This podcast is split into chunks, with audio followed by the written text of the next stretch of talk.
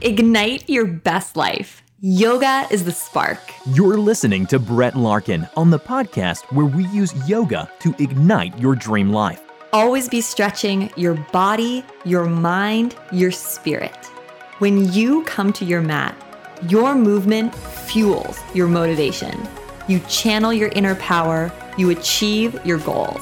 Want to deepen your yoga practice and blossom into your best self on and off the mat? Join Brett in her membership community Uplifted for monthly training plans, personalized feedback on your yoga poses, member only videos, and the ability to download classes across every device.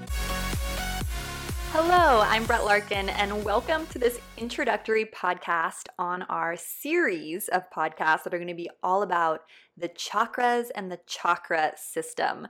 So, if you're not already aware, there's a big you could call it a challenge, you could call it an exploration, um, you could call it a series of videos going on on my YouTube channel, all about the chakras, deep diving into each, every individual chakra. You can get all the info on that at brettlarkin.com forward slash chakra. And this particular podcast is the intro podcast to the whole series. So there's going to be a podcast on each of the seven chakras, but this first kickoff podcast is really just talking about the chakra system as a whole, designed to introduce you to what these energy centers sort of mean in the greater context of your body and the world. And it's an important one to listen to before we deep dive into each individual chakra. Now, each individual chakra podcast is not public. This podcast is, um, if you want to get access to each of those deep dives, they're really fun, really informative. You're going to want to make sure to sign up at brettlarkin.com forward slash chakra or to join Uplifted, in which case you get the podcast and tons of other amazing, cool bonus content and the ability to download all the videos and everything as well at brettlarkin.com forward slash uplifted.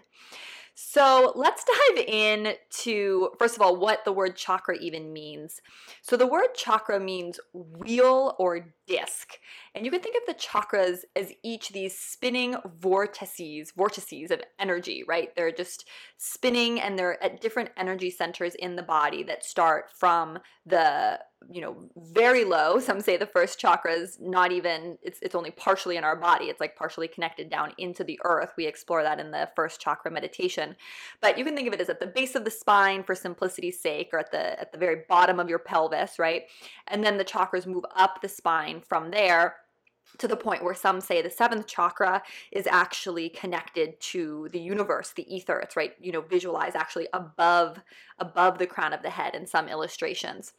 So of course we're going to be going super deep into each one of these energy centers. But again before we did that i wanted to sort of give a context for how we can look at the chakras and just give you some of my own bonus tips about how i sort of view this system and integrate it into my daily life Let's begin by talking about the chakras in a larger sense. So, if we think of the chakras as these spinning wheels of energy, these vortices of energy, really the whole universe, right? Not just us as people, but the whole planet is composed of spinning wheels of energy, right? Trees, flowers, animals, even furniture, right? Everything is made up of these, you know, tiny particles, right? And you can think of those as, you know, like everything has these tiny wheels turning inside them. And then, of course, we're all on the biggest wheel of all, the biggest spinning wheel of all, which, of, of course, is the Earth, right? The Earth is a planet that's spinning in space. So it's interesting to approach the chakras as just actually a fundamental building block of nature you could also look at them as just like it's the circle of life that's flowing through everything, flowing through all aspects of our planet, all aspects of our existence. Now, I'm going to invite you to think of these seven chakras as a framework through which you can very nicely integrate body, mind, and spirit together. Right? So, just like the skeletal system, and those of you who are doing yoga teacher training will learn all the names of, you know, the muscles and the bones, just like, you know, the skeleton and learning the names of the bones is a system. The chakras are just a system, right? What's cool about them is that they're a system that's integrating body, mind, and spirit. So, it's really a powerful tool for personal growth. Each chakra, and this is a definition I really like, and this is a quote taken from Anodea Judith's book. She says chakras are, are organizing centers, organizing centers for the reception, assimilation, and transmission of life energies. So I love that definition because that's saying that the chakras are organizing centers for what's going on within us, but also for how we interact with the world, right? How we receive energy, how we assimilate energy, and then how we then communicate with the world around us. Another fun way to look at that is to think of the chakras as almost computer programs that govern different areas of our lives, right? So we all have an ingrained way of being, whether it's just the way we are or our past conditioning or our family, you know, that's the way we grew up. We all have a program, right? Like the love program, the fear program. And, you know, you can think of the, the those programs as, as living in the spaces the ch- of the chakras. At the same time, the chakras, again, because they're part of this larger perspective, right? You could even think of the earth as a chakra within outer space, right? Um, there, there's this idea that the chakras are connecting us to something greater than ourselves, right? It starts, you know, the chakras start in solidity. The earth chakra is very solid and it's all about grounding, right? And then you can almost think of these chakras as like a rainbow bridge that you're climbing up, right? To, to then the seventh chakra being about, um, you know, more your transcendence and spiritual development and, and all of that kind of thing. So it's really cool to think of the chakras in these three dimensional ways, right? There are these programs that govern us, these gears that are turning that affect how we interact with ourselves and the world around us. At the same time, those gears are turning upwards sort of as well and they are also a path of our own spiritual evolution right? And they're they're drawing us towards higher states of consciousness and really our true potential. So that's a really fun way to to think of them. Um, so now that you know that's that's out there i think you want to think of the chakras as these navigation tools and you want to think of how you can use them in your life depending on where you want to go and what you know what direction you're trying to take. So one thing i'd really encourage you perhaps to steer away from is that you know we often hear oh i have a third chakra imbalance right? People love to diagnose and use the chakra system to diagnose certain things and i don't want to say that's bad and i don't want to say that's wrong and i you know, think it's fun to take a chakra quiz online here and there. But for the purposes of my exploration, and again, if you're in my community, I'd really highly invite you to try to stay away from using the chakras in that sort of prescriptive way, like using the chakras as a way to figure out what's wrong with you or what's right with you or you know, being like, oh, my third chakra is in balance. I need to fix that. Or my throat chakra is not in balance. I need to fix that. Because when we start to use the chakras prescriptively like that, A, I think we're really dumbing down the system. The system is so much more nuanced and complex than just like my problem is a third chakra imbalance. At the same time, it's sort of just using chakras just like you know people in modern medicine use themselves to diagnose stuff right? It's just it's it's not that helpful. Instead i'd really invite you to use the chakras as a framework for personal exploration and personal growth in all senses. So instead of just getting stuck on like trying to find the chakra that's your problem area and fix it with like your fix it hat on I'd try to be like, wow, understanding these energy centers or these programs and what my personal programming is in each of these centers is a really valuable tool to help me, you know, make some adjustments and begin to reprogram and develop into the person I really want to be. And reprogramming a chakra or reprogramming an energy center is sort of more how I approach it as opposed to just like it's balanced or imbalanced, because I think that's just an oversimplification. So I'd really encourage you as we go through this chakra exploration together and you know, this is the podcast where we're talking about the chakra system as a whole and why I felt it's important to bring it up now to just not get hung up on what your problem area is because again that's just like the same as looking in the mirror and being like oh my thighs are too fat. It's like oh my fourth chakra is too open or too closed right? Like again if you're in uplifted or if you're just in my community already we know it's more complicated than that. There's more nuance going on than that. And it's just i think it's a disservice to the chakra system to take it in that direction. So I really want us to steer towards taking it into the direction of like exploring what your governing computer program, let's say, is in each of the chakras and then figuring out how you can tweak that. Especially because all the chakras are interconnected and it sort of reminds me of actually myofascial release now that I'm talking to you guys about it because it's not like um, you know, one of the reasons I love myofascial release. Sorry, we're going to go on a tangent, everyone. But when you see a chiropractor, for example, they you know they do adjustments to press and you know pop your bones or whatever into the right place. But unless the myofascial the the structure that all your bones and organs and everything live in also changes the tension inside your system will pull that bone back over time. Just like if you have braces and you don't wear your retainer, your teeth will go back the way they were over time because your dentist can't change the fascia in your mouth. They just can yank your teeth in the right direction with braces. It's the same thing with a chiropractor. They can make adjustments so your bones, um, you know, go pop back into the right place. But if they don't also work with the fascial system or if you're not complementary seeing a myofascial therapist, over time, you know, that that fascia is just going to pull it back in the other direction. Um, so I don't know how I got on this topic, but I think it's like similar to if you just oversimplify with the chakras, because if you're just like, oh, I have a third chakra imbalance, so I need to you know, do X, it's like, well, actually, maybe your third chakra is not balanced because your second chakra is a huge mess, or you're you don't feel grounded to begin with, right? It's like just like myofascial release, the whole body's interconnected. Same with the chakras, like all the chakras talk to each other and are interconnected. So it's not like you can really just like fix one in isolation. You need to be constantly receptive to thinking about how all of them and all the different aspects of your life are sort of working together and and not just get so heads down focusing like on an imbalance you just have in one area because again that doesn't make sense. That's it's just like not a holistic approach. And tying it to modern physiology you can actually see that the seven chakras are each located near one of the seven major nerve ganglia that emanate from your spinal column. So when I'm talking about, you know, everything being interconnected and kind of tying it to myofascial release, it's not really that big an analogy or that far a jump. There are major nerve centers that physically correspond to each of the chakras.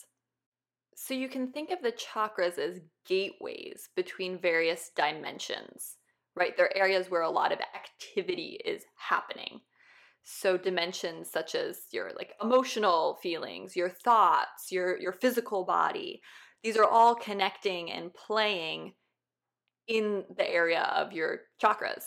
And together the chakras make up or so the yogic texts say, they're making up, they're the generators of your auric field, right? Your aura itself is the meeting point between the core patterns that are generated by your chakras and what's going on in the external world around you.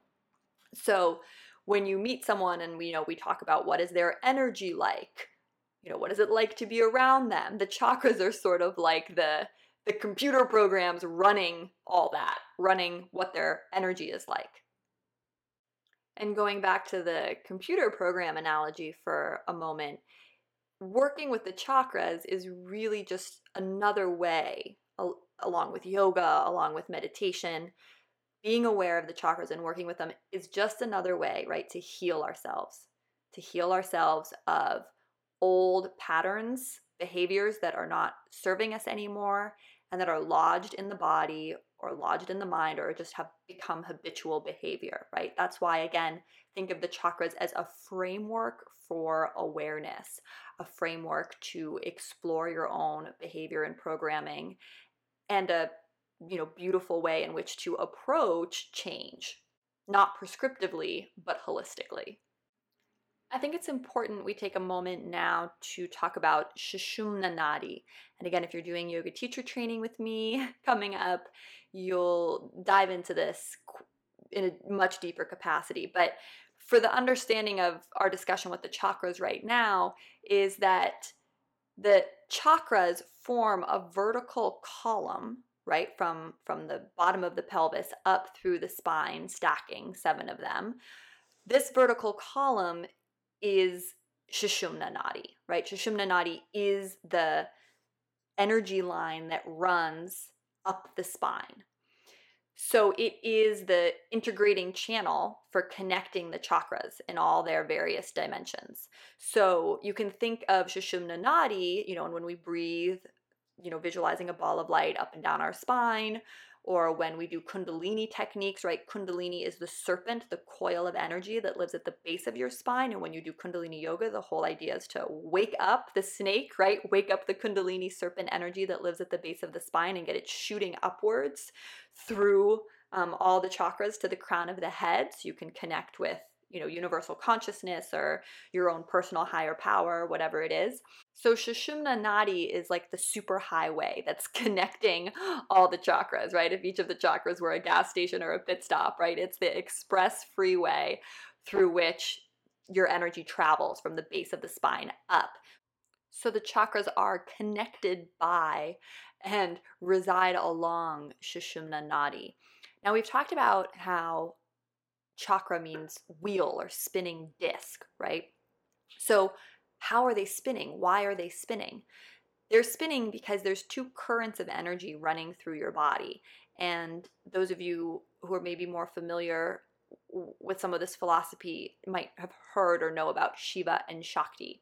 So, Shiva and Shakti can also be said to represent these two forms of energy that flow through the chakras that make them spin, right? One is a downward energy and one is an upward energy, which makes sense because if you have a downward energy and an upward energy, right, all the chakras are spinning.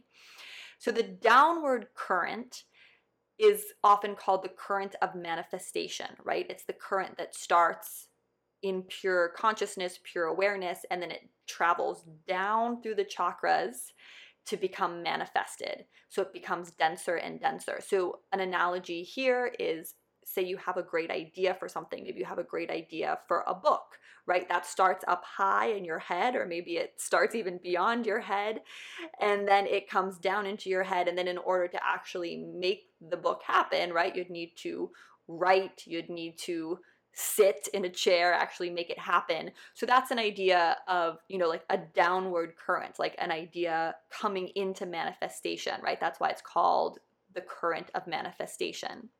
As the idea further and further develops, right?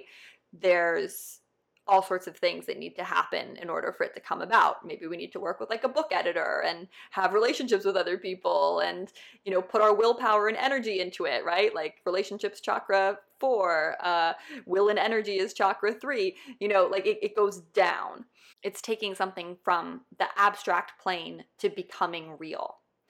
In opposition to that, right, we have the opposite opposite current, which is often called the current upward, right? The current of liberation. So the current of liberation is, right, the opposite. If manifestation is abstract to becoming real, the current of liberation is all about matter becoming lighter and lighter and lighter as it moves up through the body and expanding and transforming into a limitless state of pure being and a state of connectedness, right? So often in yoga, this is the current that we're more connected with or, or, or in meditation often that we're dealing with, right? We're trying to move energy up the spine. We're trying to break free of our outdated or no longer useful habits. So it's the it's the pathway through which we are trying to transform, are trying to change. And both are important, right? liberation without manifestation. You know, you could think of that as someone who has like all these great ideas, but they're not able to bring anything into fruition, right? And then you might think of someone who's like super heads down and accomplishes so much, but you can tell they're not really connected to themselves or their higher or greater meaning. So that's that upward and downward current that are getting all the chakras to spin. So you can think of each of the chakras as these sort of centers in the body where these two forces, liberation and manifestation, are mixing together in different amounts, right? In different combinations. So each chakra has a different balance of liberation and manifestation. So the lower you go in the chakra system, the stronger the momentum of the manifesting current. So chakra 1, right? Like that that gear wheel is moving, you know, slower. It has more of that downward energy. And then the higher we go, the more the chakras are influenced by that liberating current and they're maybe spinning faster. So this polarity is really essential to understanding sort of the chakra system holistically, how it works as a whole. And again, tying back to what I said before, that's why it's so important when you put the chakras in the perspective of liberation and manifestation that it just it really doesn't make sense to just focus on one chakra and being prescriptive in the sense that like I have an imbalance in the third chakra in this exact way, and here's why, right? Because all the chakras are combined of these two greater energies in various degrees. To tie all these concepts together now, Shiva, Shakti, Kundalini, the chakras, Kundalini and Shakti are really the same, right? They're, they're, they're two words for the same thing that serpent that's wrapped three and a half uh, times in the, the base of the spine, residing in Muladhara, dormant, right? And she represents the primordial feminine force of creation and evolution, right? So she remains dormant, sleeping, coiled at the base of her spine. And then as you do yoga or as you do Kundalini yoga or as you work with energy or do energy work, she begins to uncoil and climb upward through Sushumna Nadi, chakra by chakra, reaching slowly the crown chakra at the top of the head. And so when you meditate, right, you you become aware of your breath and then maybe you feel your breath becomes you don't need to breathe as much, right? And you're you're getting more focused. Maybe you're meditating on the space of the third eye, for example, and your energy just moves up the spine naturally. So Kundalini Shakti is climbing up all the chakras through the crown chakra at the top of the head, and where she then is basically waiting, hopefully, according to yogic philosophy, to find Shiva, right? To find Shiva descending to meet her. And then it's like, boom, they're together and they're united. And Shiva, right, represents divine consciousness. He represents enlightenment. He represents bliss. So she's traveling upward. And, and all of this is just a metaphor, I think, for you know when you meditate you start to feel connected to something bigger than you right? You you you start gross and you move up. As you up it gets your energy gets more subtle until you realize you're interconnected with everything. You're interconnected with the universe around you. Looking at it through this lens when we say a chakra is blocked or imbalanced what that could also lead to mean is that Kundalini Shakti, the serpent, can't get through it, right? She can't get to the crown of the head so you can experience divine consciousness and bliss because, you know, she's like stuck in chakra three or stuck in chakra four that's not moving or not spinning right. So, again, you can think of the chakras as like this rainbow bridge that's also representative of or a metaphor for your own enlightenment. So, it's a lot it's really something that you should just have fun with. Again, I want you to use the chakras and these tools more than anything else as a way to explore your own programming through different levels of consciousness. You know, the chakras are really just programs that are running our whole life, whether we're aware of it or not. How we act in relationships, how we act when we're scared, how much we trust our intuition, right? All these things. So use the chakras as a framework. Don't get too hung up on one particular area that you think is your problem area. And, you know, while all the philosophy that we're discussing is really fun and interesting, don't get hung up on, you know, the exact technicalities of how it all works either. I mean, it's really fun to nerd out on and there's great books you can read. All of Anodea Judith Judith's books are great if you want to really deep dive into the chakras. But pretty much all the core big concepts I've talked about and covered here, just as an overview, right? And a fun note to end on is that you can think of the chakra system as also describing evolution, the pattern of evolution, and that we as a human race are presently going through a transition from chakra three, the third level, which is very focused on, you know, working hard and heads down and ambition and power, to the fourth chakra. That's why yoga and meditation is so popular right now. That's why so many people are feeling connected to wanting to explore yoga as a way to find more peace, get more connected and centered in their hearts. And that all of humanity is sort of undergoing a change right now, and that we as yogis are a big part of that change and sort of leading the way through our focus on compassion and self awareness. I really personally love that idea. If you're ready to go deeper with me on all things chakra, do not forget to sign up at brettlarkin.com forward slash chakra so you don't miss out on any videos. And of course, if you officially want to enter my community, check out Uplifted at brettlarkin.com forward slash uplifted to get bonus content on all the chakras and just be supported by the most incredible community of people out there. I'm so appreciative of our community every single day. If you got value out of this podcast, I'd really love it if you'd leave me a review. You might be listening to this podcast on Sound SoundCloud or perhaps on YouTube, but it would really mean so much to me if you'd actually subscribe to the podcast on iTunes and leave a review. Remember to copy paste any review that you write before hitting that submit button um, on Apple because Apple will often tell you there's an error or tell you that your username is taken. And if you wrote something thoughtful, I'd hate to have you get that deleted and have to type it in all over again. So, would love to get your review and feedback on iTunes itself if you're willing to subscribe and just leave a quick comment. Uh, I love your constructive feedback, criticism, and everything else you want to share. Thank you so much for listening and being with me here all the way to the very, very end. From my heart to yours. Namaste. This episode was brought to you by Uplifted, Try Brett's membership community for people who want to enrich their life through yoga for free at brettlarkin.com slash uplifted. Yoga obsessed? Join Brett for yoga teacher training at brettlarkin.com slash train. And don't forget to give back. Like this podcast, leave a rating or review. Share this with someone you love. Remember, now is the time to dedicate yourself to what matters most. Our yoga together can ignite your destiny. Until next time, this is Brett Larkin.